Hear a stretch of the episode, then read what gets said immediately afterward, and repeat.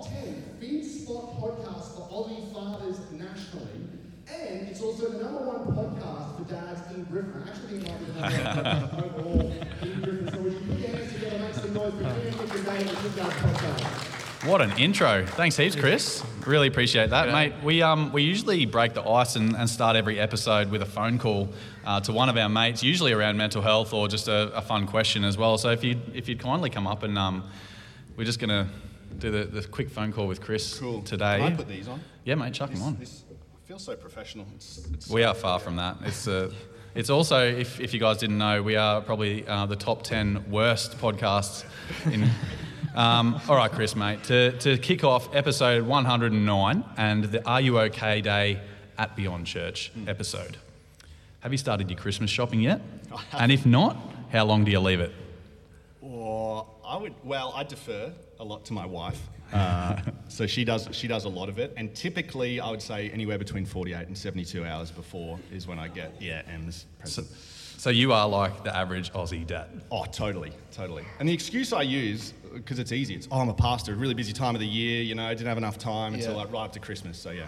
They make the, uh, the what is it, the forty-eight hours of con- con- uh, constant shopping yeah. at Chermside for a reason. Yeah, one hundred percent. Yeah, sweet ass. All right, mate, thanks very much for that. We'll get you back on shortly. Celebrating stay.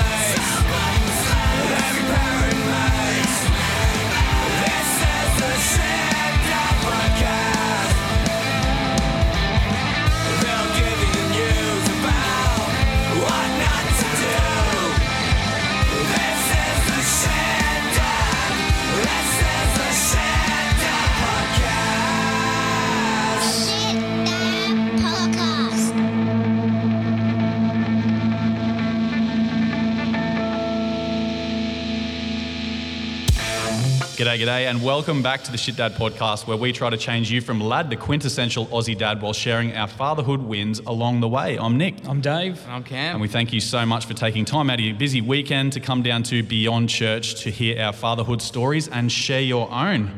How is everybody?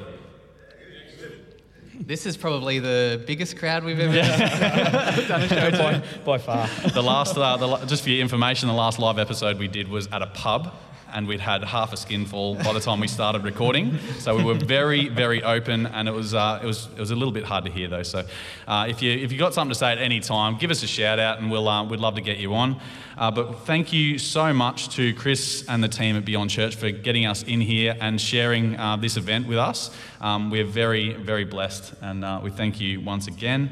Um, because a big theme of our podcast is around men's and fathers, especially mental health. Um, we're not discounting the mothers. Obviously, you guys are in the same boat as us. You all, we all experience the same things when it comes to parenthood. Um, so we thank you guys for coming and letting us share that with you. Um, our history with Are You OK Day, uh, because we're gen- uh, we're a pretty young podcast, uh, by all accounts, we started three years ago. Uh, we didn't really do anything the first year we were around because we didn't know what to do. We're probably about as amateur now as we were back then, but this time we've uh, we've started getting on board with Are You OK? Last year we did a um, an event at Anytime Fitness up at Griffin. Um, we did their twenty-four hour treadmill walk, and we were there for a couple of hours and talked to a, a heap of average Aussie, Aussie dads, as we put it, and uh, their stories around Are You OK? So we're going to sort of do the same thing here, a lot more of a professional outlook today, so um, we're ex- pretty excited to look professional for once. Um, but yeah, that's that's us. Uh, but we're going to kick it off with a little bit of housekeeping. So, oh yeah, Camo, sorry. No, that's all right. Yeah, no, I'll get stuck in. I'll, I'll say as well, when we talk about that um, that history with Are You OK? and, and mental health, something that we Uh, obviously do is is get, you know, regular dads on the pod and have a bit of a chat to them. So they're usually our favourites as well, because the stories they've yeah. got are really uh, really rich, and people are really honest and open about, you know, jumping on and sharing, which is fantastic. So relatable. Exactly. Yeah, yeah. And um, yeah, whenever anyone gets on, it's just it's amazing just to see how yeah how how open and honest they are, and just willing to share their story. Um, and the feedback that we get, you know, whether, whether it's by any of our socials or, or email or anything like that, uh, is fantastic as well. Just hearing, you know, um, those little one percenters of just people saying, you know, you've helped me so much. So um, that's always a good angle. And we also have had a few different... Um, few different uh, experts on as well. So, you know, uh, pedi- uh, pediatric dietitians telling us what and what uh, not to feed our kids, um, but as well as even uh, people like the C E O of PANDA, which is um, a perinatal uh, and depression uh, organisation. So uh, hearing stats around how fathers and mothers are affected by uh, pre- and postnatal depression, things like that. So definitely something that we uh, like to get the experts in, but also just open that conversation about too. We'd also love it if you guys went and had a listen to those episodes. If you don't listen to any of our drone-on episodes of uh, Carrying On Like Pork Chops, which we do have some good stuff and a lot of fun, but we do have those people on um, that have really rich stories and give us advice, like Cam said, what not to feed your kids, which is pretty much everything these days. But they're, they're pretty good um, at telling you what you can feed them um, and how resilient kids are. So that's definitely. Right. Now, we uh, we mentioned we'll, we'll, there's a few kiddos running around today, not normal for us, so we'll, we'll keep the swearing to a minimum. Yep. Um, but also, if you're ever listening online, uh, make sure you jump in and uh, leave us a five-star review, so you can do that in Spotify or in Apple Podcasts or wherever you listen. Uh, but as well as that, of course, um, we're loving uh, the one-word reviews. So we've yep. actually had a, had a couple that come through, reviews yeah, yeah. and uh, things post-episode, which we'll share next week. But, it's super um, confusing for potential listeners as well, because if, if there's a review there, like they've come to see what this podcast's about, they don't know, because someone just put super or giraffe. I think one of them was, those are just the most random words, but yeah, it keeps us relevant. That's the whole part of it. So that's right. Feeds the algorithm, everyone. You know. Yeah. And I always joke around, when we started this podcast, I think there was maybe one or two other dad podcasts. So we were like, pretty easily, we were the number two dad podcast in Australia. Uh, and then Hamish Blake came along and started one. So then we were like, well, all right, we're number three. Yeah. And then there's been a few more. So anyway, it's a, you know, we have a bit of fun. But so, now Chris said we're top ten. Yeah, yeah, yeah. Oh, I'm happy with that. that That's good numbers, do. yeah. I think there's about seven of them. Yeah. Um, of course, as well, I mentioned those socials, so if you ever just, uh, you know, you don't have time to listen, you can also just uh, see a bit of video and hear us on Instagram, so uh, shitdadpod uh, on Instagram there, as well as just hit us up on email, shitdadpod at gmail dot com. As you'd see around, we've got a few little merch packs there, some shirts, stubby coolers, but um, it's a shirt, stubby cooler, and it's a bum sticker, selling for thirty dollars, so if you're interested at the end, come and say good day and, and buy yourself something. The, bump, the bumper stickers are extra classy because it's it's got our name on them, but it's small enough that most people driving can't see unless they're right behind you in traffic. So you, you don't have swear words on your car too much. Uh, and of course, Nakie Hammocks. We're just uh, we're just doing a bit of housekeeping. The guys who support us, so Nakie Hammocks, um, they've been great for us. So get your family into a hammock this summer. If you see up here at any point, you want to have a look. Um, I bought my hammock and it's fantastic. But use the code DADPOD, D A D P O D, for ten percent off uh, and free shipping uh, to set yourself up with one of those bad boys. But let's kick off the episode with some real conversations around what mental health means through the eyes of a parent. Um, we're obviously a fatherhood podcast, like I said. Um, we do what we do to give all parents relatable experiences that might help them get through the tough times. But here is the chew. Hello. The chew. Bends. Yarn. Convo. Chin wag. Chat. Shoot the breeze. A heart to heart. Spilling the tea. Dad discussion. If you get anything out of this whole episode, you'll see that we love our nonsense jingles. So that's that's the first of a few. Uh, but I'd love to welcome Chris, your excellent pastor, up on the stage um, to have a chat, mate. How are you going? I'm good. What does Are You OK Day mean to you, mate? I think it's I think it's about bringing that conversation out into the open that sometimes we feel like we've got to, other people have to give us permission to have that conversation, whereas for us it can kind of be a little bit, oh, I'm seeing some of the signs, or you're not you're not turning up the way that you used to, or some things just don't seem right. Now I kind of have the ability to kind of check in and sort of ask, are you okay? Awesome, mate. Well, um, I've, I've done this the wrong way around uh, because okay. obviously we are amateur as heck, and uh, but we're going to go and start with... we'll start it, yeah. Tell us a bit about fix yourself, it, mate. Fix it in post. Yeah, mate, that's good. There's a post, right? Um, so I am, I'm the pastor, I'm a pastor yep. at uh, at Beyond here in uh, Griffin's number one church. Correct. Um, just like this is Griffin's number one podcast. Correct. Um, so yeah, um, dad as well, new dad. Um, within actually my daughter just turned six months old this week in the oh, lead-up. Wow. So yep. brand, yep. brand new dad.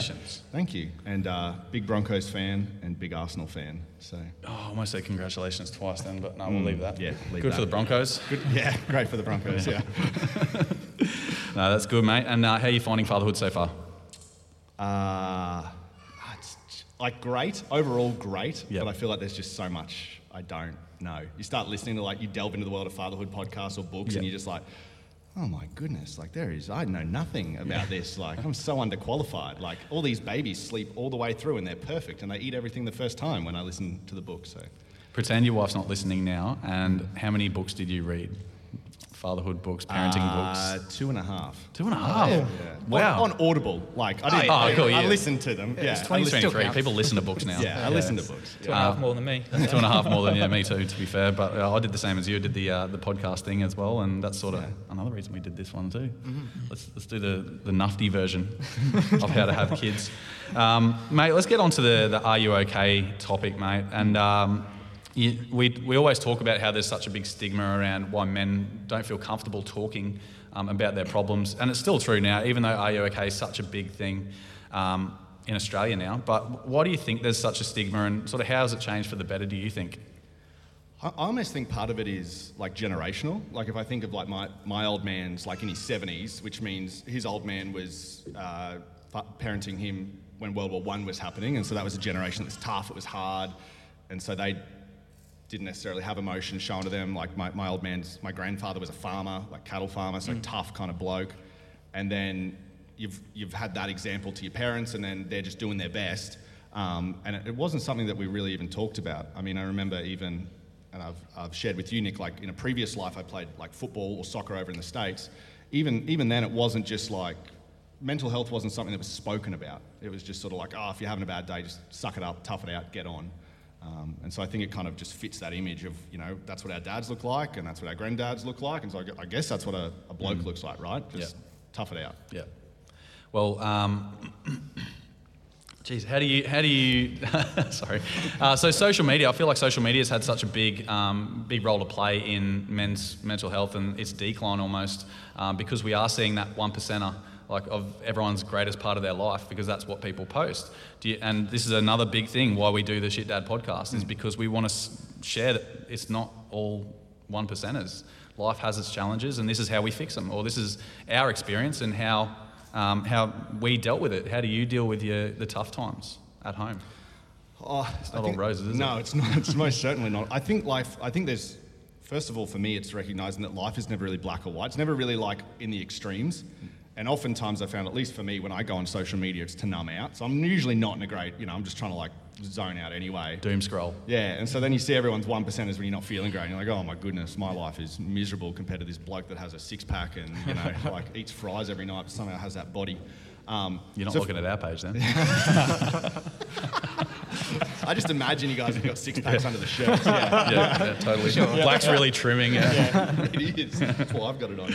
Um, I think there's a couple of things that I do. The first is like I, I check in with a counsellor like pretty regularly, so like once a month. Um, and, and part of that's maybe like my personality, but part of it's also the profession that I'm in. You know, I, I work in a um, in a role where often people share a lot of heavy stuff, and so for me, just really early on, I, I made the decision like, hey, if people are sharing some of their heaviest stuff with me, then I've got to process that as well as process all of my junk as well. And so I check in with the counsellor pretty regularly.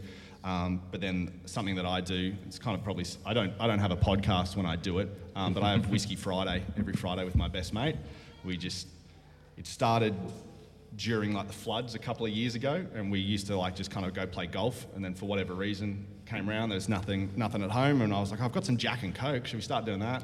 And so now what we do is we kind of, we have a price range, we go buy a bottle of whiskey, and then we just drink it over a month or a couple of weeks, and every Friday we kind of just check in, have a whiskey, and just chat. And so for me, that's like seeing a counsellor, and then just having a mate that every single Friday you kind of know. That's amazing. Mm. That's yeah, such a good thing. Up. And that consistency of doing it's probably really important as well, right? Like knowing that that's oh, going to come. one hundred percent, because it's one of those, A, it's knowing it's going to come, and then B, it's like when you see someone that consistently, it's easy to kind of be like something's off or something's not quite right. Because if you see someone like, and I'm not saying like because everyone's lives are busy and, and different, but if you're only seeing someone once every two months, it's really easy to put on a front for like an hour mm. yeah. when you see them, and oh, it's fine, it's not a big deal.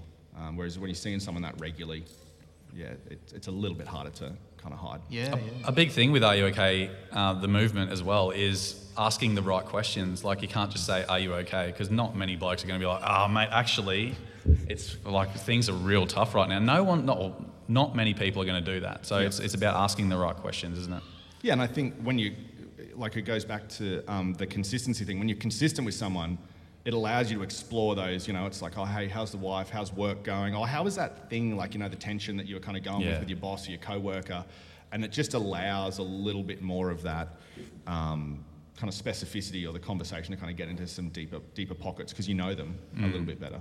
Well, you said also that you um, you see a counsellor, how, mm. how often was it, sorry? Usually once a month. Once a month, that's great. On, yeah, what seasons of life and stuff. Yeah, yeah. Great. And, uh, and so they go through some, some things you can do for your own mental health. Do you do you feel comfortable sharing yeah, one, like one one hundred percent thing that you do, apart from Whiskey Friday? Yeah, apart from Whiskey Friday. Which is phenomenal, by the way. Uh, for me, one of the things that I like, I do is journal. So I don't, okay. I mean, I, I'm not like someone, don't don't get me wrong, I don't like sit out every morning in the quiet and like it's calm. They already know you're a deep guy, mate. Don't they? That's not, they know I'm not a deep guy, that's the thing. I think, like for me, it's just more like when I when I struggle to maybe process my emotions or I'm like, oh, there's something that I'm just not quite right at. Usually for me, journaling kind of helps me like slow down enough to, to figure it out what it is I'm feeling. Um, and then along with that, this is kind of nerdy, but like I really struggle uh, to articulate what it is I'm feeling. So, and, and I kind of default to that, oh, I'm just frustrated, you mm-hmm. know, or I'm just, so I actually have this thing on my phone, it's called the Emotion Wheel, and it just has like all these emotions and then like this, the root kind of causes of the emotion. So if I'm really struggling and I'm, I might like be like, oh, once a month or however often journaling, then I'll pull out my phone and try and track and figure out what is it I'm actually feeling, because then I can kind of figure out how to navigate that or process that. So that's unreal, because our emotions, especially for kids these days, it's so easy to talk about the negative emotions, yeah. angry, frustrated, but those happy ones as well. Like it's, yeah. it's a big thing. It's really important. And my side of it is talking about those happy ones. And that's the thing. You ask how kids feeling. It's like, oh, I'm good or I'm happy. And well, no, what are the positive ones? And they, they can't. There's, you know, heaps up to like thirty, forty negative yeah. ways to explain emotions, but positive is I'm good, I'm happy. Another yeah. good one that we saw at school as well, you'd probably seen it at your school, is the traffic light system. And it's a great way to yep. get kids to sort of justify how they're feeling, because there's only three options. You're either good, you're bad, or you're you're not too sure. Yep. Mm-hmm. And then you can sort of deep dive into that. But yeah, yeah, yeah, yeah good on you, man. What's your favourite part about um, being a dad so far? Oh, man. I think it's just like she's kind of at that age where she's um, six months up, like just starting to smile a lot. And so first thing in the morning, like when you walk in, there's just this big smile on her face. You wake her up from a nap and she just has this massive smile on her face. So for me, it's just like it's that, like the big smile. And she doesn't have any, she got these two little bottom teeth sort of starting to peek through. So it's this big smile and then these two little white tips. And I'm like, oh man, it just melts me every single time. Have you been able to tell the difference between a smile smile and a fart smile yet? Or a poo smile? we, we found she doesn't do too many like, what we found that um, she always poos when she's in the car. So we don't. I don't get too many smiles in the car, so yeah. it's just like it goes quiet. You stop at the lights, smell. And it's the intersection, like on uh, Dolly's Rocks, and then it's. Yeah. She doesn't fart. At, uh, she doesn't poo at home. It's usually when we're going somewhere, so we leave fifteen minutes early, so we get the poo explosion out. Oh, that's awesome. That's yeah. a great dad. Plan it in. It's, yeah, a, got it, got it, got it. It's the angle of the car seat. I swear. It's, my daughters were the exact same. It's just every time in the car, it was just up the back, and it's like it's just relaxed. You need a portable oh, yeah. hose. My four-year-old's like still struggling to do poos. Maybe I should put her back in a car seat, a rearward-facing car yeah. seat. Yeah, Take we her for a drive. Home yesterday from a from a friend's place, and my wife was like, "Oh, we need the like it's dripped down, and oh. this is not from today. This is from a while ago." Just burn the seat. Start again. Oh. Gotta start from scratch there, hey. Um, and mate, just to finish up, we really thank you for your honesty and, and a good chat. We'd love to get you on for a full episode, obviously, because yeah, um, yeah, it's a very brief chat today. But um, do you have a sh- dad moment that you would like to share with us? Oh, just, something that's got you in the doghouse, or you just thought to myself, thought to yourself, oh no, the missus is gonna hate that. I don't, I don't know. I feel like I'm too young in my like parenting journey. Like Em's still like, like my wife's been fortunate, so she's taken like twelve months off, and uh, and Daph, uh, Daphne's my daughter's name, but Daph is like she's only just started taking the bottle in the last week, so I haven't had too many moments where I'm unsupervised, uh, okay. which I feel like that's where it comes from. Yeah, yeah I feel like yeah. like so I'm more than okay. Like Daph started just like commando crawling. I'll let her like go wherever she wants, under the table, get herself yeah. into situations like she'll figure it out. Whereas Em's a little bit like, oh, she's under the table, she's under the chair, oh, we gotta, and so I'm I'm a little bit more like, I haven't, there, it will come. when I'm unsupervised. Yeah. And that day's coming on November third. We'd so, yeah. oh, yeah. so get me back on after that. We'd love it if you could just yeah. make notes of November. All of it. Yep. So you know how you do your journaling, your yeah. weekly journaling. Can yeah. you just like down the bottom have a, a little notes section yeah. of shit dad moments that I you can keep for us? That'd be great. Definitely. And then I'll, yeah, when I come Thing, on. I'll... Things I screwed up. Yeah. oh, there's going to be a bunch. Oh, oh, mate, thanks so much for coming thanks. on. We really appreciate it, mate. Thank you. Cheers. Give him a clap, everyone. Cheers. Yeah. So Paul, we've got uh, we've got Paul who said he'd come up and have a chat with us as well. Come on up. Well, and the crowd goes wild. Don't they ever? I love it. How we going, Paul? Oh, terrific, guys. No, thanks yeah. for coming on, mate, and sharing your time. Thanks for having us. No worries. And uh, will you be able to tell us a little bit about yourself? Uh, what would you like to know? So uh, I'm Paul, uh, husband to Emily. And I've got two children, Oliver and Grace. Uh, they are eleven and eight, respectively. Um, great kids. So you're out of the thick of it now. You're sort of... Yeah. Or in a different stage. Different stage of the thick. Yeah, definitely, definitely. There's not the, the young children busyness of life. It's now the, the primary school busyness of life. Yeah, right. So it's, it's full on. How do you balance the, the school drop-offs and stuff with work? Do you both work as well? Or? We both work. Em's part-time, so she does three days a week at work. So we both work in the city, so drop-off, she does the drop-offs in the morning those three days, and I'll do pick-ups two afternoons, and then Gran does the other one. So yeah, cool. Oh, that's good. Kind of they're works. Big days, aren't they, when they're before and after school care? Absolutely. Do you notice the difference in your kids when you come home? Like, are they, are they way more feral? Like, because mine definitely are. Yeah, look, when they do do the after-school care, yeah. they, yeah. Bit, bit difficult. Bit, bit more full, absolutely. And they've had those big days, and it's just... Yeah. They're tired.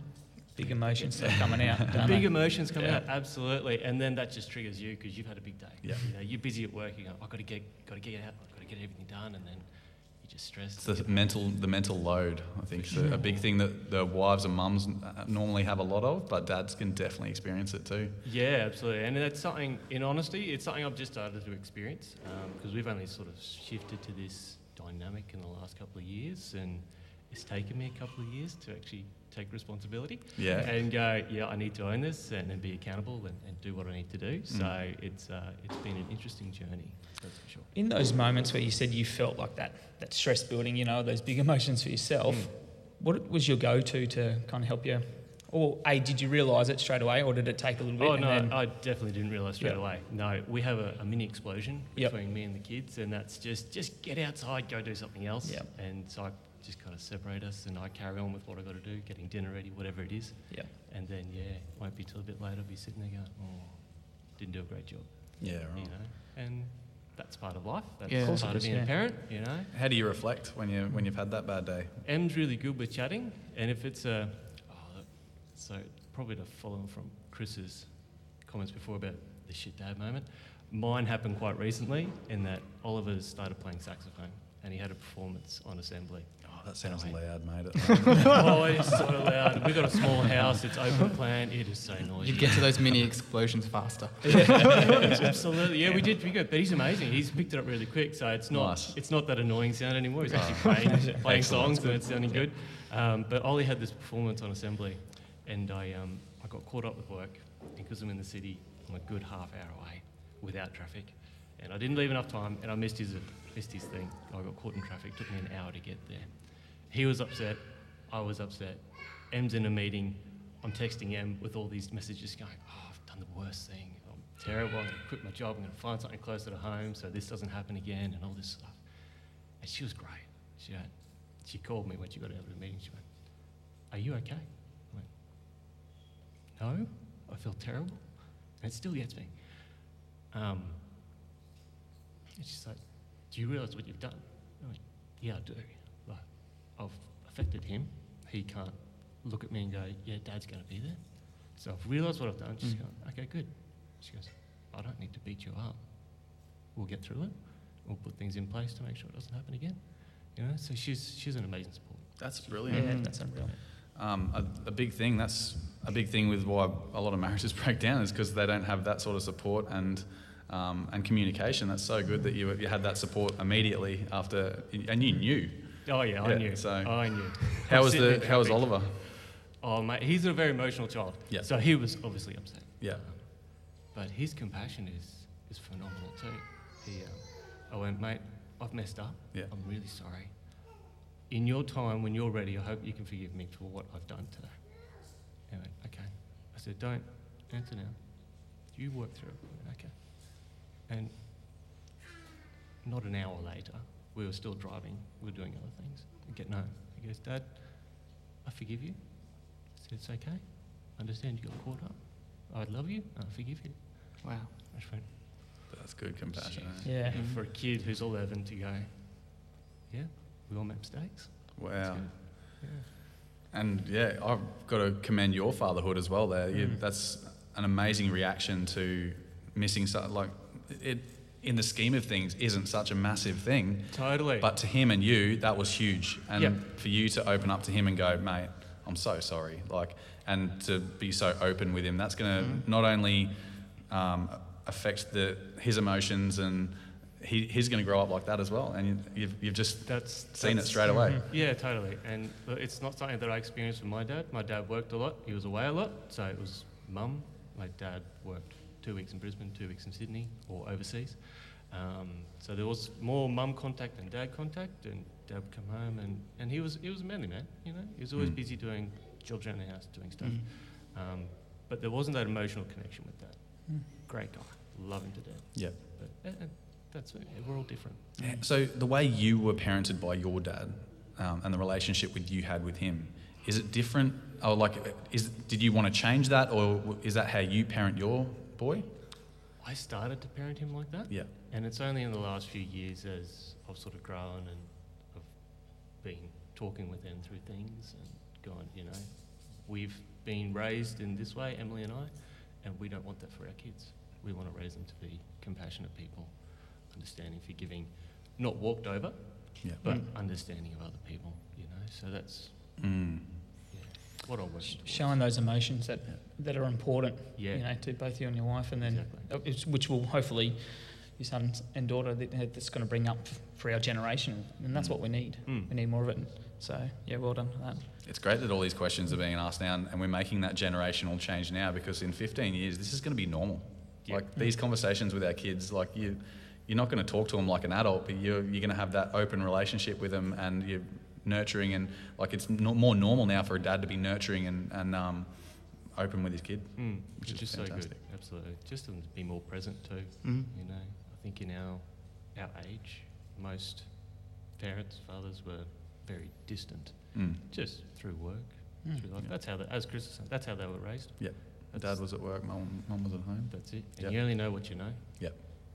You want to find something else out, you got to go find it. Mm-hmm. So. Now, um, also, we, we uh, on the podcast we talk a lot about uh, mental health is so linked to physical health as well. Mm. What do you do to look after yourself menti- mentally and physically? Ooh. I'm terrible. Um, I, I should exercise more than what I do. Um, but recently I've just started running a bit more. Actually did a bit of a run last week with Chris at the um, Anytime Fitness for Dan. Oh, no, yeah, yeah, yeah, great. Good. So, yeah, so good. Uh, yeah, I was very excited. I got a video of me running. Chris was walking because Chris is just... lazy. so lazy. Exactly. I got Caught evidence out. that I was running and he wasn't. So, so good. good. So you're going to be one of the guys that has the six-pack that he was mentioning before. Yeah. Oh, definitely not. No, no, no. There's far too many beers in between those runs. That's correct. Yeah, yeah. Got to live, don't you? Got to have whiskey Fridays. That's right. Uh, in terms of mental health, um, something that's also a bit recent, but there's a there's a bloke that I work with. Um, so I work in commercial landscaping. I'm in the office, and all these guys are on site. Now he's an older fella. He's approaching his sixties now.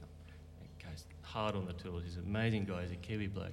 And um, we talk every day about work stuff. But then in the afternoons, he gets home early before I leave work, obviously. Being a site guy, he's off earlier. So I'll often give him a call in the afternoon when I'm driving home going, hey, what do you need tomorrow? And because I've got such a long drive, we'll get that out of the way. And then we just chat mm. about life. So when I had that experience with Oliver a few months ago, and he we were talking the next day, and he's like, told him about it, and he went, mate, if I was sitting next to you, I'd slap you across the face for doing that. And I went, yeah, right, okay. Cool. Um, so, you know, just that other person to hold you accountable, mm. to be open and happy to talk about things. He's going through big stuff at the moment too, and yeah, he's right. It's quite reciprocal. Mm. He'll go, oh, mate, struggling with this, you know, this treatment and whatnot. It's quite challenging, and, you know, open conversations. It's just, it really helps to clear your mind. Um, and having a supportive partner as well mm. is really good that you can talk to. I, I struggle to talk with them. I've been very bottled up for a lot of my life, um, so it's a, it's a recent thing for me. Cool. Yeah. It's good that you're making that change as well. Yeah. Yeah. yeah. We often hear it's those those t- those moments when you're doing things with, you, you find those mates who you're, you know you can talk to. Uh, and it's doing things either, like you said, you're not looking each other in the eye. It's like you're doing things side by mm. side. So it could be like working on something together, or like you said, on the phone, as opposed to sitting across from the table, you know, looking each other in the eye. It, it's often a better way to, you know, get people to open up as well. Absolutely, yeah. It's less intimidating, hey? Yeah, it really is. Yeah, for sure. I think that's a big thing about what we do here. Like I, as I said, the big part of me enjoying it is that I get to sit here and talk to two mates every week, and it's a, and we talk to people, mm. to hear their stories and, and learn from them as well. But it's we're sitting side by side, mm. sharing, yep. and what about ninety-five percent of the time we don't talk about our problems. But I go home going, what was what, what was I stressed out about coming to mm. the pod for? Was it work? Was it the family? Was it this? And it's just that release, and it's it's great that you've got that support and you've been able to find it, like I said, in, in the recent times. Mm. So well done. Yeah. Mate, we really appreciate your honesty and your emotion, and it's been fantastic for you to open up, and um, we thank you very, very much for, for joining us today. Happy to, fellas. Thanks, yeah. Paul. Thank you. Appreciate thank that. You. And uh, finally, for episode one oh nine, um, we've been clued up that Big Trev would like to have a, a chat with us, and we were very excited because um, we, we've hit the whole spectrum of, uh, of fathers. We've got a, a new dad, we've got a, an established dad, and now we've got a, a very established dad. Welcome. How you going, Trev? Hello, Trev. Fantastic. Yeah, pull it up a bit closer. That's it. Yeah, fantastic. Yeah, awesome. awesome. Can you tell us a bit about yourself? Um, yeah, fifty-five, uh, married to Gay. We've lived in six countries, at least a year in each of those countries.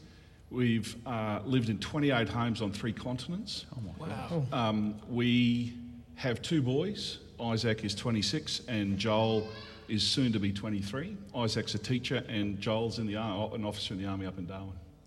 Outstanding. Wow. How do you uh, how do you deal with the, the the empty nest, if you like?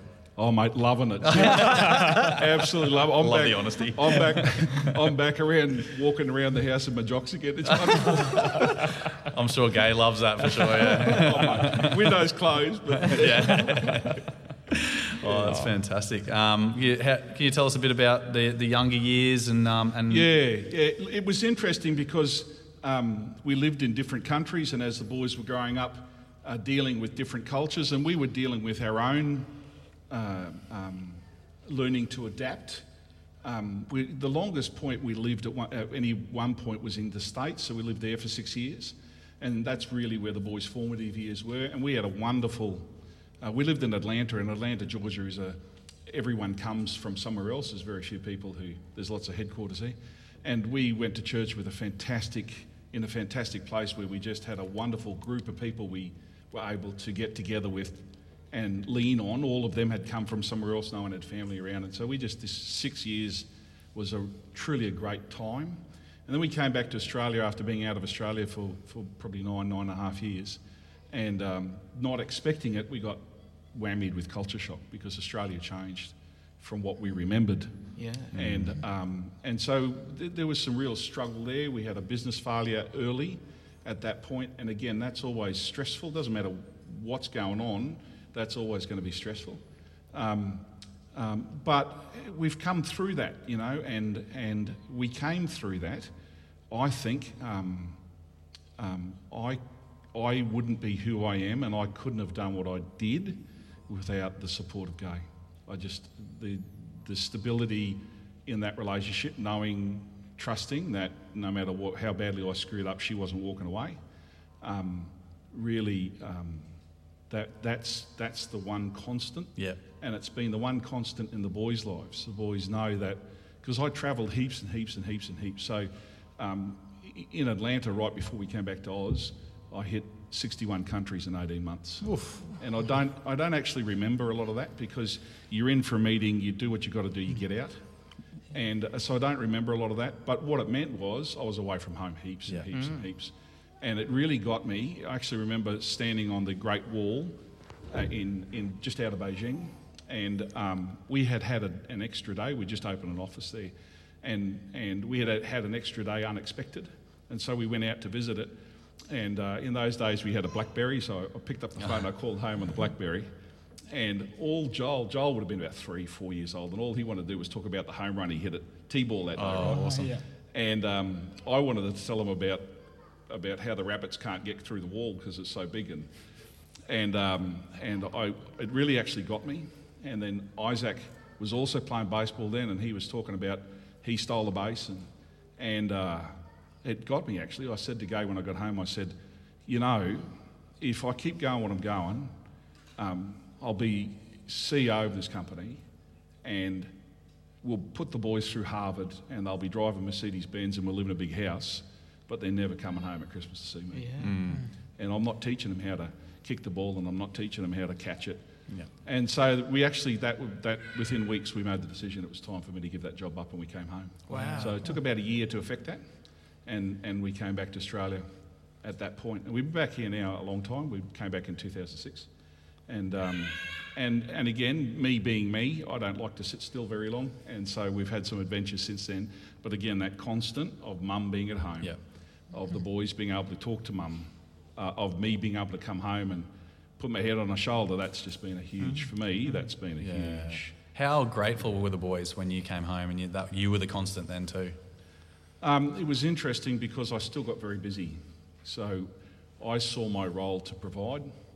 Um, I lamented that I wasn't there, but I didn't actually change my habits.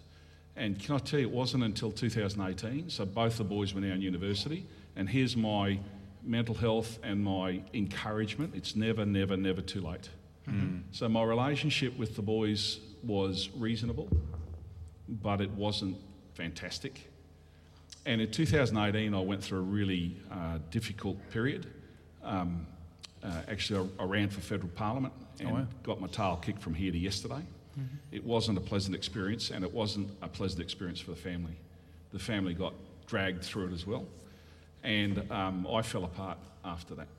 And um, it was actually through a couple of mates who saw me falling apart. They came and grabbed me. We were just talking about it last night, actually, when, when Rod Lane came and grabbed me and said, you need to go and see somebody.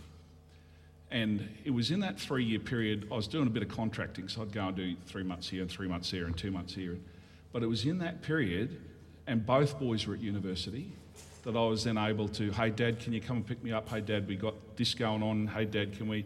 And I was able to respond to that. Yeah. Uh, and in that three-year period, um, re-established that father-son relationship. Um, and it's never too late to do that. It's never too late to do that. And now, um, so Father's Day this year, Uh, uh, Isaac gave me a card that was just, um, that's what I've been striving for, you know, mm. to have that close relationship with him. Joel and I have, have always had a good relationship, or a strong. He and I have a, a cigar and a whiskey virtually most weekends, so we'll um, I'll sit downstairs so that the neighbours can't see it's me smoking the cigar, and, and have a whiskey, and he'll have a cigar and a whiskey in Darwin, and we'll sit down and virtually speak for a good hour or so. And he's yeah. the digger, isn't he? He is, yeah. yeah. That's the most digger thing I've ever heard. and uh, and so we, but that three years, uh, it was just, um, boy, I wouldn't trade that for anything. If, yeah. if that's if that's the vehicle God used to get me to sit with my boys for three years, and, and you know what, I'll take that all day long. Mm. Because I wouldn't have done that myself. Like, that wasn't in me. My motivation was to provide for my family so they didn't have to, they didn't have to struggle. And um, I wouldn't have done that myself. And that's, um, yeah, for me, that's just a, uh, it's never too late. It's never too late to re-establish relationships.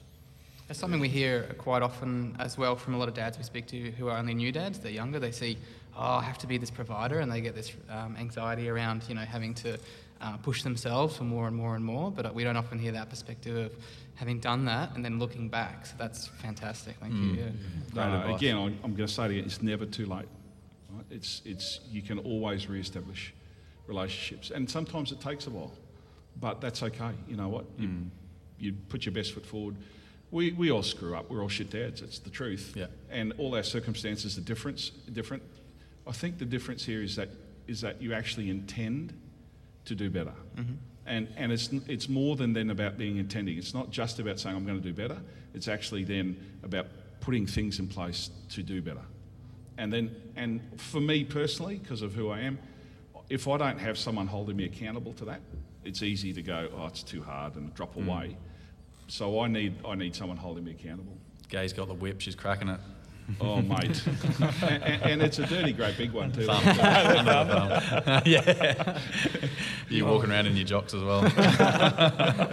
Oh, that's you, the towel whip there. Yeah, yeah. Can you tell us uh, one thing that... So you've you've seeked help and you've, yeah, you've changed your life and your relationship with the boys. Can you tell us something that you do now when things get a little bit too hard or when things get too tough? You've had a bad day at work or something. How do you unwind or um, overcome those issues? Yeah, um... That's a good question. So I, a bit like Chris, I've got a, a, prof- a professional supervisor, I guess, a, a mentor, who um, took me a while to find him, but he's, I, I chose to go that path because he's disassociated from my day-to-day life. He can provide an objective perspective, and he's very good at that, doing it gently. Um, and he's actually helped me work through a whole heap of stuff that is um, um, really important to understand. So starting to pick up on triggers and starting to understand, um, I, I don't have a poker face. If you piss me off, I just, you hear about it, and, and a bit like Paul, then it's over, it's done. Once it's dealt with, it's done. Um, and it's taken me a while to realise that's probably not the best way to deal with things all the time. But um, yeah, so that's one mechanism. Another mechanism was, is I have a very, very close relationship with my own father.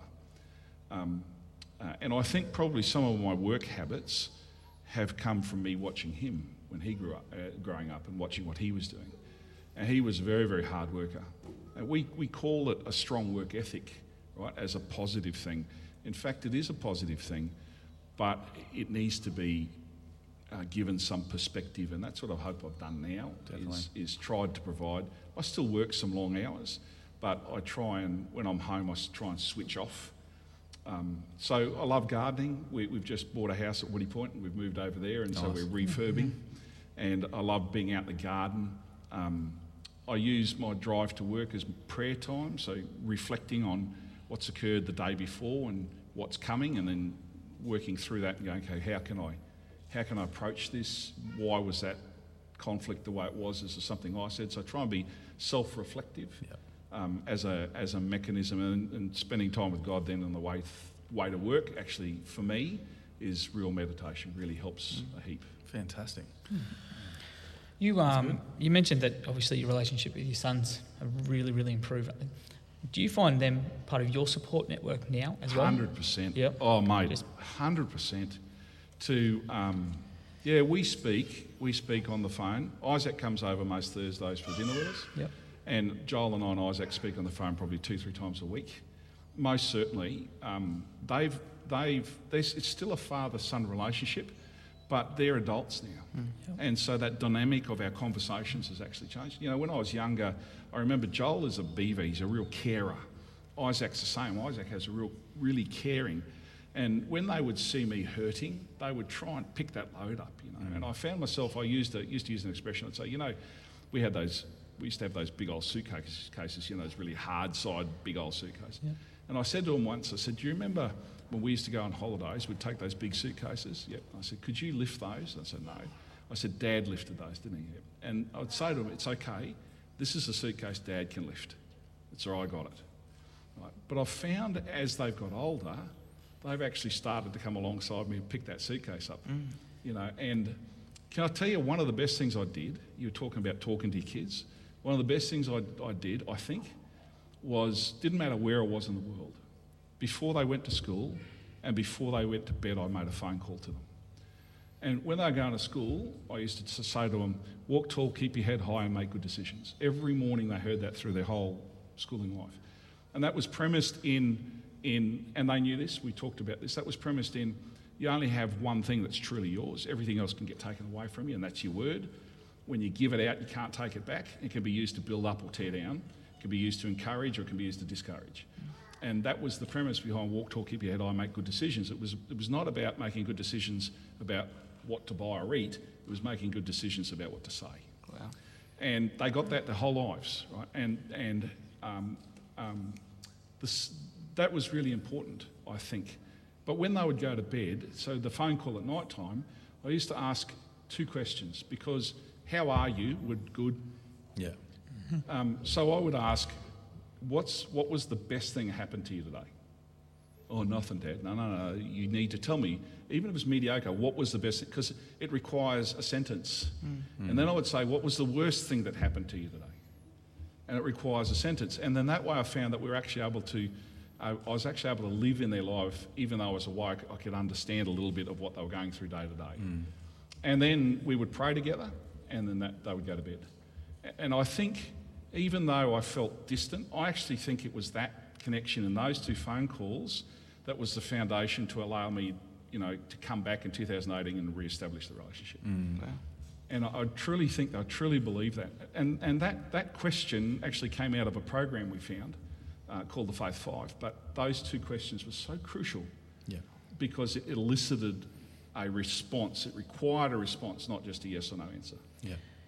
It also gave you conversations, I guess, for the next day. I don't know if you used it or whatever. It's like, one hundred percent. Hey, how did that, you know, negative thing happen? What did anything better that, you know, like you've got it. So yeah, yeah it's and, and often, often we would find um, the boys would feel that we were too burdened and so didn't want to share with us. And so by asking those questions, you're actually saying to them, it's okay. I want you to share with me. Yeah. I want you to tell me what's going on. And even today, that foundation of I want you to share with me is is still part of who they are in their relationship with us, because I'll pick up the phone and say, I'm struggling here, I'm not sure about this. And that was that's rooted in that initial conversation back and forwards mm. about, you know, tell me what's the best thing happened to you, but tell me the worst thing happened to you. Yeah. Yeah. That's amazing. That's great. Trev, really appreciate your honesty and your golden nuggets of, um, of fatherhood, because I've taken mm. a lot out of that. And uh, there's two questions I'll be asking my kids after school mm-hmm. uh, every day. So thank you so Good much. Man. Boys, thank you for what you do. This is uh, this is just cool. Love yeah. it. Thank Cheers, you very much. Appreciate it. Appreciate it, Trev. Thank you. Yeah, there's one thing that we um, we have done in the past, and, and we've said it on the podcast. It's like um, not to that level, because that was amazing, but like we've always said, when you pick the kids up or when you see the kids again, it's like not how you're going or whatever. It's what happened today. Or and if they don't want to answer that, you say, um, what was your favourite thing that happened today? And there's always something. Like it's yeah, exactly. And it's yeah. never maths. Yeah. No, no, no. It's an end of day dinner table kind of conversation. Yeah. yeah. It's always something at lunchtime, or yeah, because it's definitely uh, being a teacher. It's nothing in the classroom because exactly. because we yeah. You lift your game, teach. I one hundred percent do every day. That's, oh, that's gold. All right, guys. Uh, thank you so much to everyone who's come up and had a chat to us, and you guys for listening. Um, hope you got something out of that, that uh, from the Are You OK point of view, but um, also just hearing experiences from other dads. Um, hopefully you can adjust and, and take something away. Um, but yeah, that's what we do. Um, we usually have a, a good chat at the start of every episode, and then absolute nonsense for the last bit of the episode. So um, that leads us straight into uh, the next segment, which we like to call the shootout. So yeah, I, I won the shootout last week. Yeah. Um, it's where the, the host of the shootout gives the topic, and the two other um, lads compete and continue to say something about that topic yeah. until it's repeated or they get buzzed out. All right, cool. So in theme of mental health and Are You OK Day, I've just gone, let's share some of the ways that you or that you can improve your mental health. Cam, you're up. Whiskey Friday. The beach. Good. Going for a run. Swimming. Oh, this is just all exercise. I've got a cap on it. It's okay, all right. Cool. I got all it. Right. Yep, yep. Talk to the boys. Mm-hmm. Oh, shit, dad podcast. Talk to the wife. Oh, okay. Yep. Uh, go to the soccer field with the kids. Yep. Do some mindfulness meditation. Mm. Shots. No. I can't do that. No, no, no shots, no shots, no, no. shots. Uh, I will go and water the plants. Ooh, gardening activities. Yep, go. You've seen those like smash rooms? Yep. Oh, good. Yes. Otherwise. Um, uh, anyone yeah, else got one? I want to buzz you out there, mate. Yeah, I'm done. Yeah, nice. Yes. No, well, I think we noticed. I wanted to do that one as well, just um, to share some of our ideas. Yeah. I mean, it's easy enough to say, um, yep, I'm going to do this, or I do this and all this, but it's it's also important to have other ideas there. Um, don't get me wrong, me. I'm a, I'm a big nerd, so jumping on the PlayStation at night time is good. Oh, of course. Except, I mean, then that also can affect my mental health, because then I'm up till one o'clock and playing it, so I've got to come up with other ideas, and then I don't want to get up and do the run. Um, yeah. So, so you notice mine were all ma- mainly fitness related, and that's why the, the rig's a little bit sloppy at the moment. no, everything's I, I, happy. No, I, I think it's good. You know, like as Cam used to the, you know, the um, the smash room, and yeah. you know, the pod talking, the boys just getting on, and I think it's important for everyone out there uh, listening. We've spoken about it before. Having that range of things yeah. that you can do. Something to give you a clear um, head. Something that can take thirty seconds, that's something, but also something that can be for yourself, that could be half a day. And it's okay to be, when we say selfish, mm. um, in our lives, making sure it's all, you know, at home's all sorted. But if you need that day or you need that night, go and do it. It's the best thing, you know, yeah. on my behalf that I can do is if I can get away for a night once a year, twice a year, it's really, really good. Awesome. So, Yep. But we've got to make sure that we give the wife the same opportunity oh, as well. Course. They'll rarely take it. Mine never does. But no, mine the, either. I, I think asked, it's going. I, I asked. I think it's going to come back yeah. when the kids are at school age, yeah. and it's just like, I'm going so, to Bali for a so, week. Yeah, see ya. So thanking them up. Yeah. yeah. Here's my four months away. Okay. Yeah. We didn't put a disclaimer on it at the no, start. Yeah. Nah. Uh, thanks, Dave. That was really great. Nah, um, awesome, guys. But yeah, that's make sure you, you clear your head out as much as you can. Um, so one thing, like I said before, so. We're just going to have a bit of fun for the last bit of the, the podcast here, and you, uh, we wanted to give you guys a taste of what's coming in twenty twenty-four. So we're going to be doing a couple of break-off uh, ep- uh, series, mm, spin-off yeah. series, yep. spin-offs um, of the Shit Dad podcast, just because it is hard to talk. Uh, like we, while we can still talk about our experiences and things that happen week to week, it is hard to stay fresh and, and do that sort of stuff. So we're going to bring a few new ideas, and uh, the first one is Deadbeat Disney Dads. So we'll play the, our nonsense jingle for that one.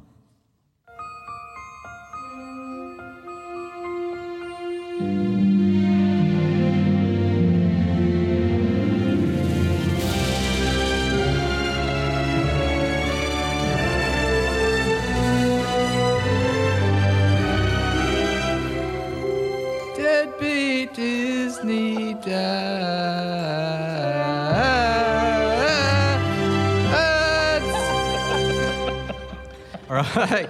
Thank you. That was great. Should be in the, the choir. Oh, you even got a round of applause. We'll work on that one. Okay, so... No, we're not working on anything. No, they're keeping that. That's yeah, on record. No, it, no, it's live every time from Cam. I can see a lot of, like, you know, young dads, you know, fresh dads, new dads around today, which is really exciting. And anyone, one of you will know, you are going to watch on repeat all of those Disney Plus shows. Now that you can stream it, you, you're going to be watching... Moana, Lion King, Toy Story, over and over and oh, over. And once your kid learns how to use the remote, you, you're done. Just yeah. give up. They've got so, the Disney yeah. Plus logo on the remote now, yeah. so they can yeah. turn it on. Let it happen. Um, so we've, we, we're going to set up a new little series. We're just going to have some fun. It's called Deadbeat Disney Dads, because what we realised is that there are so many, obviously, Disney princesses, and they're all fantastic, and they go on these amazing journeys of discovery. And uh, but often, the dad in the movie or the T V show is pretty useless. Pretty, he's pretty, usually uh, the reason they go on the yeah, adventure. Yeah, he's yeah. the one holding them back. So, you know, I think the likes of Maurice, crazy old Maurice in the Beauty and the Beast. Yeah. Uh, or even, you know, we know that Disney owns Marvel and Star Wars now, even all the way up to Darth Vader, the mm. ultimate deadbeat dad. uh, so today we're just going to have a little bit of a chat around uh, King Triton. King Triton from The Little Mermaid. So obviously the cartoon is, you know, around in the nineties. The Disney Renaissance, brought it back to life, some wonderful music. They've released the uh, the live action series as well recently. But I ha- we, I've watched, you know, those with the kids recently, and I couldn't believe it. King Triton is a pretty bad dad. Is he?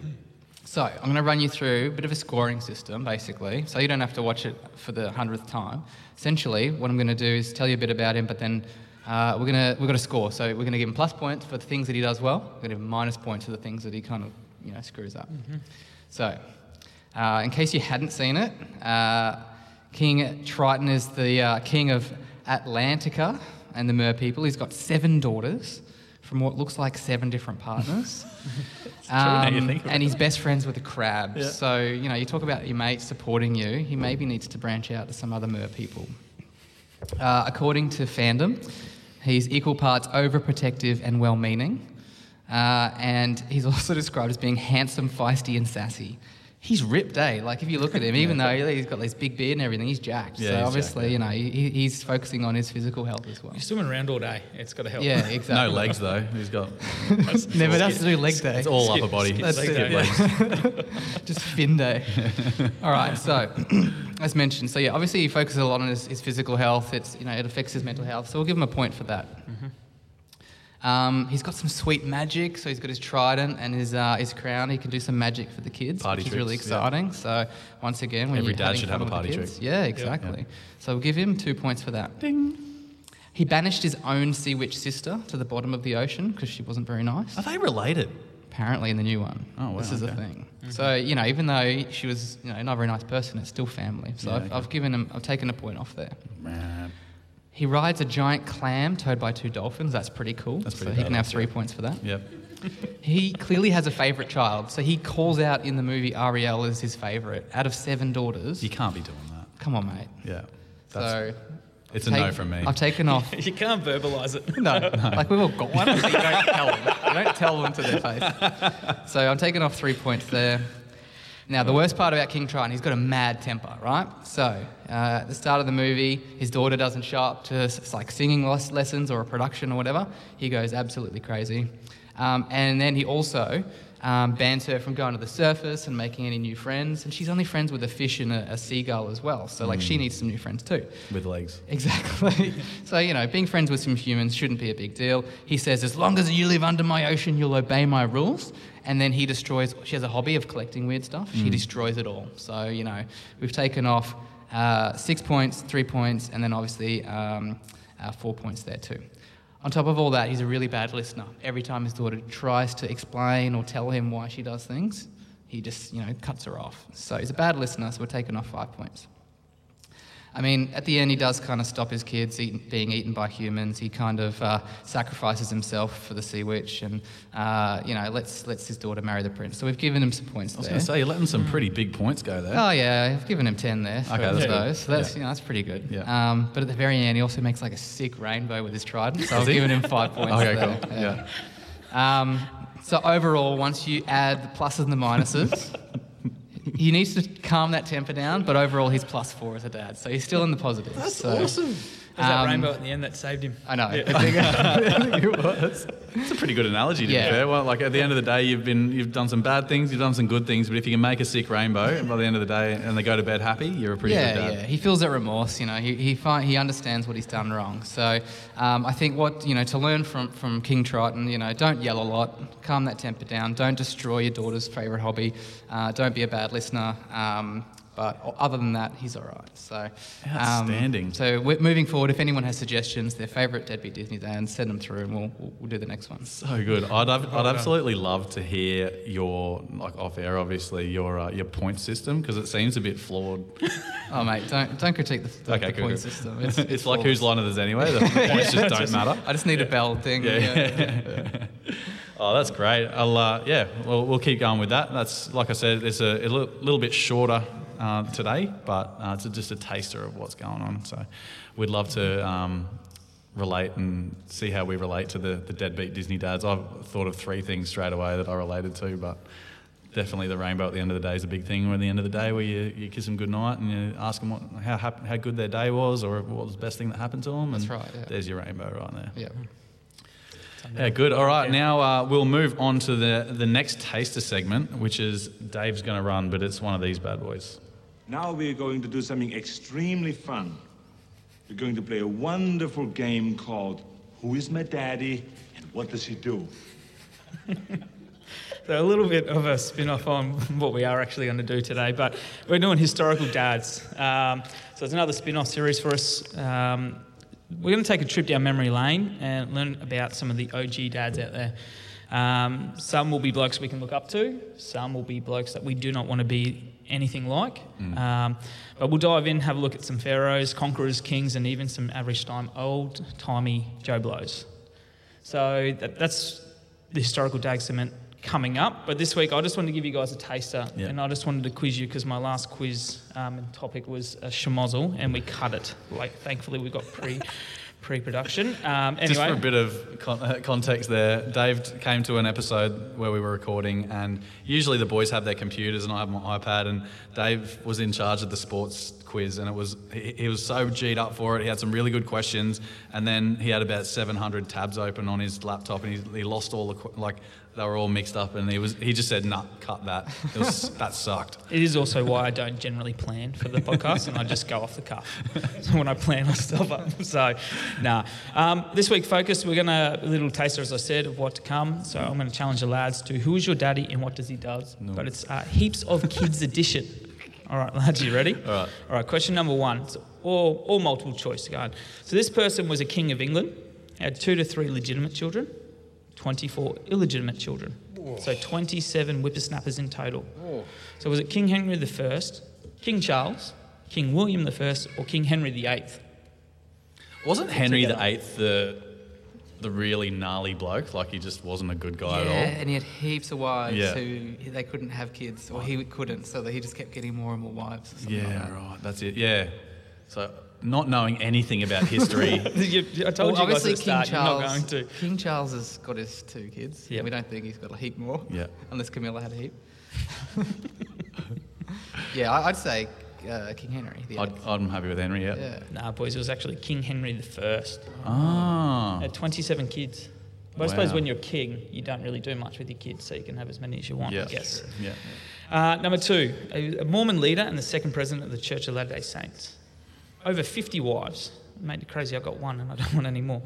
Um, kids to fifteen of them. Uh, sixteen of them, sorry.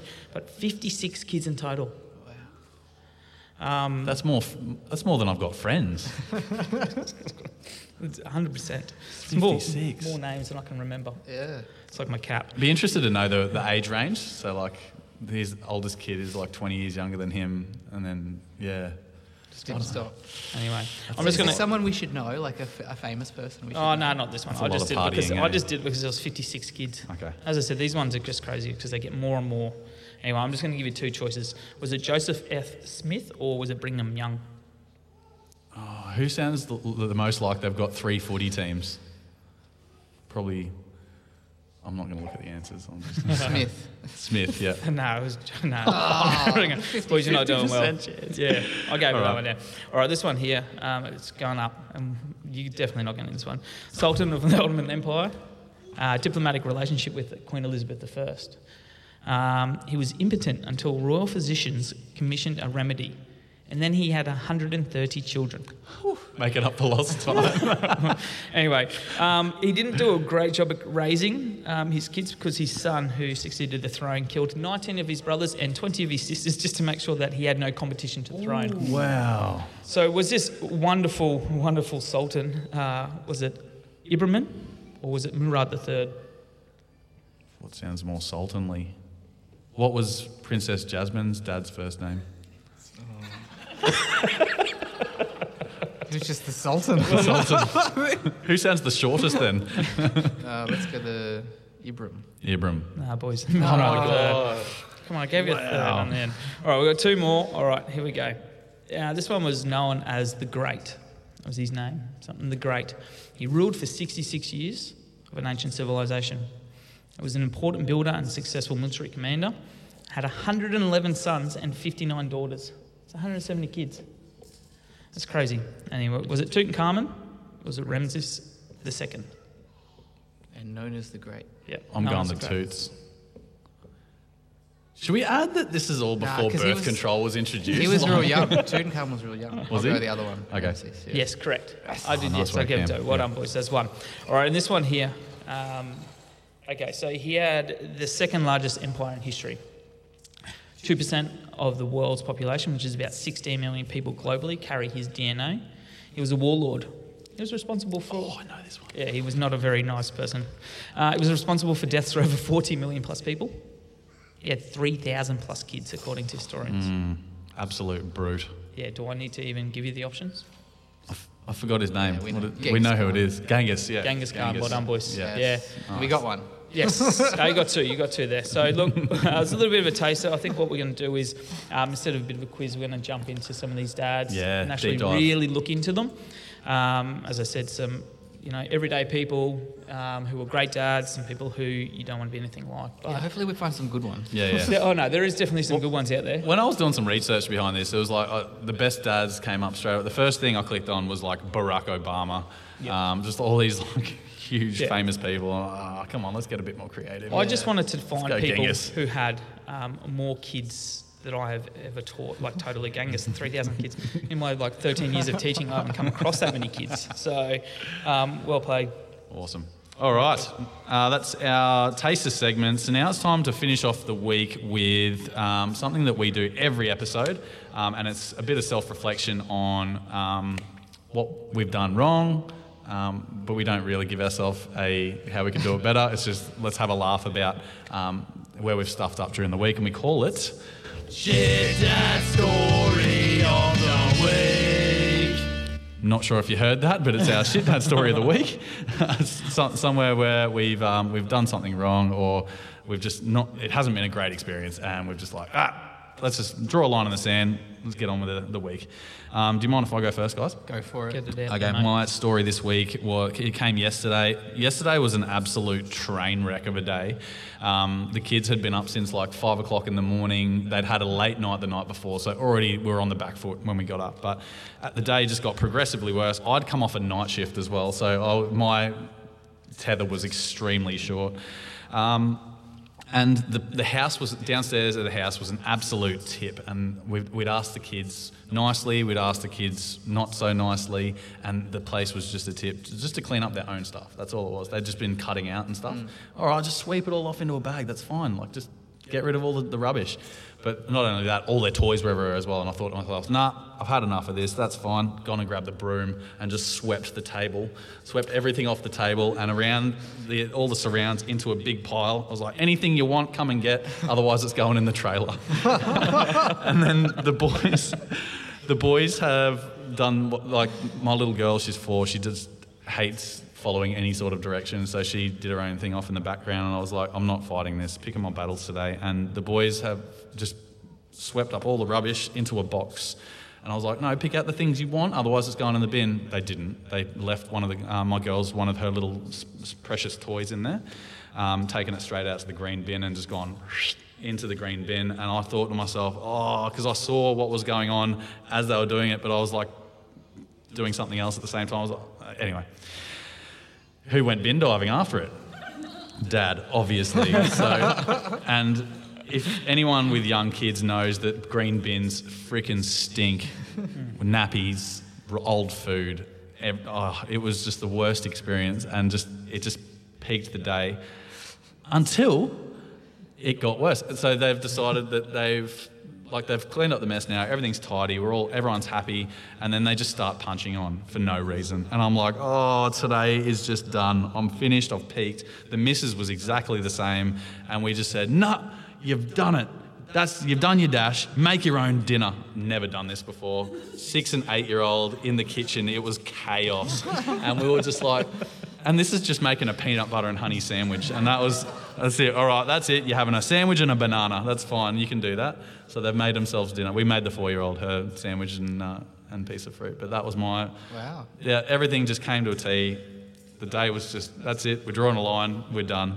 And they got stuck in and made it? They, they made their own dinner. Yeah, well, if you can call it dinner. They it made their own night snack. It yeah. was food. It, it was, was food. And it's pro- they probably ate... Well, they ate it, all of it. So it's probably more than they would have eaten of the slow-cooked beef chilli that I made, which I was devastated that we had to put in the fridge. But anyway. Oh, that's a great one. Look, we, we always know, you know, you have those nights as well where you have yeah. like, all right, you're having wheat bix for dinner. Like, yeah. That's what it is. So yeah. They can have those nights. Yeah. I would have sat down and had that delicious beef chilli while they were having their sandwich. Oh, I had just a bit of a taste, yeah, yeah. yeah. I may have... Had, no, I, well, looks at what you missed out on. Next I may have out. been three whiskies into Whiskey Saturday. So. Well, I'm going to jump in that one because this haul, um, as of yesterday, brings back a bit of... Um, stressful moments for me. I oh, come yeah. up here. I thought it was going to be good. The wife was out with a four-year-old at dance, so I had the eighteen-month-old. Um, I call her the bully of the house. She bullies the four-year-old and she bullies her dad. Um, she's headfirst into everything, mm-hmm. literally everything. Um, we came here. It was all looking good. I had a toy distraction. Off we're going, and all the all the, everyone from the electrical, you know, electric, whatever it is, were here, and they were just so nice. Like, oh, just put it down, let it run. I'm like, you don't want. You that. understand Nobody that this that. place will be destroyed, destroyed. Very, very short leash with me that day. Anyway, uh, the moment she saw people with pencils, they had to be hers, and she was up at the bo- oh, all the booths trying to pull them down. And I'm trying to listen to the lady about yes or no in the box, and I'm like, okay, I can get it. I know yes or no. Can I just? I got to get my kid. Yeah. Anyway, um, did my vote, put it down. I said, all right, we're going. In the middle of the floor, probably at the back where those are, um, on the ground. Just full tantrum. Good tantrum. Tantrum like oh, field. And fun. I mean, this this hall, you know, doesn't echo at all. No. So there was a whole line was out the door, and I was just like, yep, that's that's my kid. Yep. Whose kid's that? Come on, come on. I'm out. Oh, and but she's so stubborn. It's like, no, nah, I'm going. All right, come on, I'm going. Bye. Just looked at me and going, you're not going. Yeah. And they just continued the tantrum until I picked her up and walked out those doors as quick as I possibly could. So oh, awesome. It was a good moment. Yeah. That's Note to self, don't bring kids to voting. As as we were waiting in line for hours, my son at one point realised the, the barriers or whatever he made. He's like, "This is made out of cardboard." Just pulled it down. I'm like, oh, they're kind of asking for it, aren't they? Yeah, they are. Yeah. Um, I I've got more of a fun one today, as well as one for, from my uh, brother-in-law.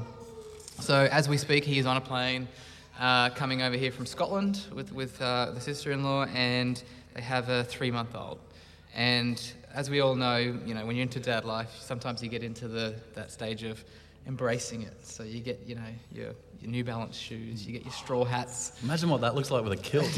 Yeah. He, um, well, he actually decided as well for the plane ride, the best pants that you can buy are the long cargo pants with heaps of pockets. Oh no! Because you can have all sorts of different snacks and food and toys and things in there. You can have wipes. So he literally has these cargo pants that obviously look terrible, but are just absolutely filled with all the things he needed for the plane. I'm like, that's a pretty good dad hack. Is that counted as carry-on?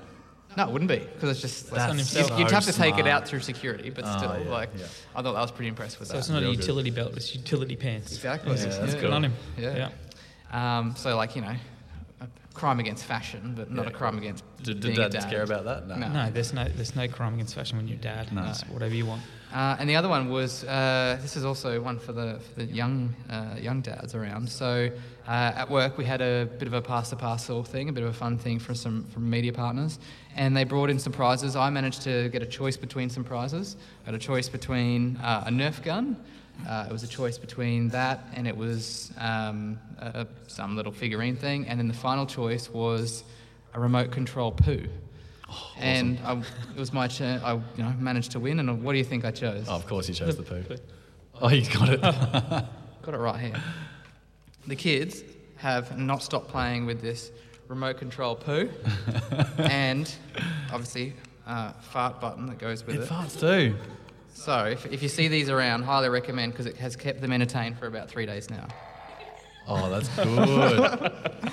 And. Um, Oh, that's awesome. Yeah, good so yeah, uh, yeah, highly recommend. So once again, I, I mentioned I, sometimes I fail at, you know, go away for work, fail at bringing them home stuff. Yeah. Today was a win as well. Yeah. Oh.